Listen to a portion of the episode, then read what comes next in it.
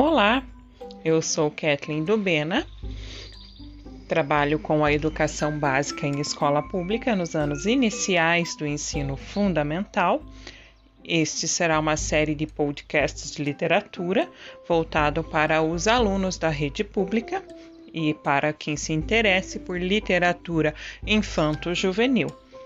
Vou fazer a leitura do livro A Chegada do Senhor Flat, da coleção Alex e os Monstros, publicado no Brasil pela editora Carochinha.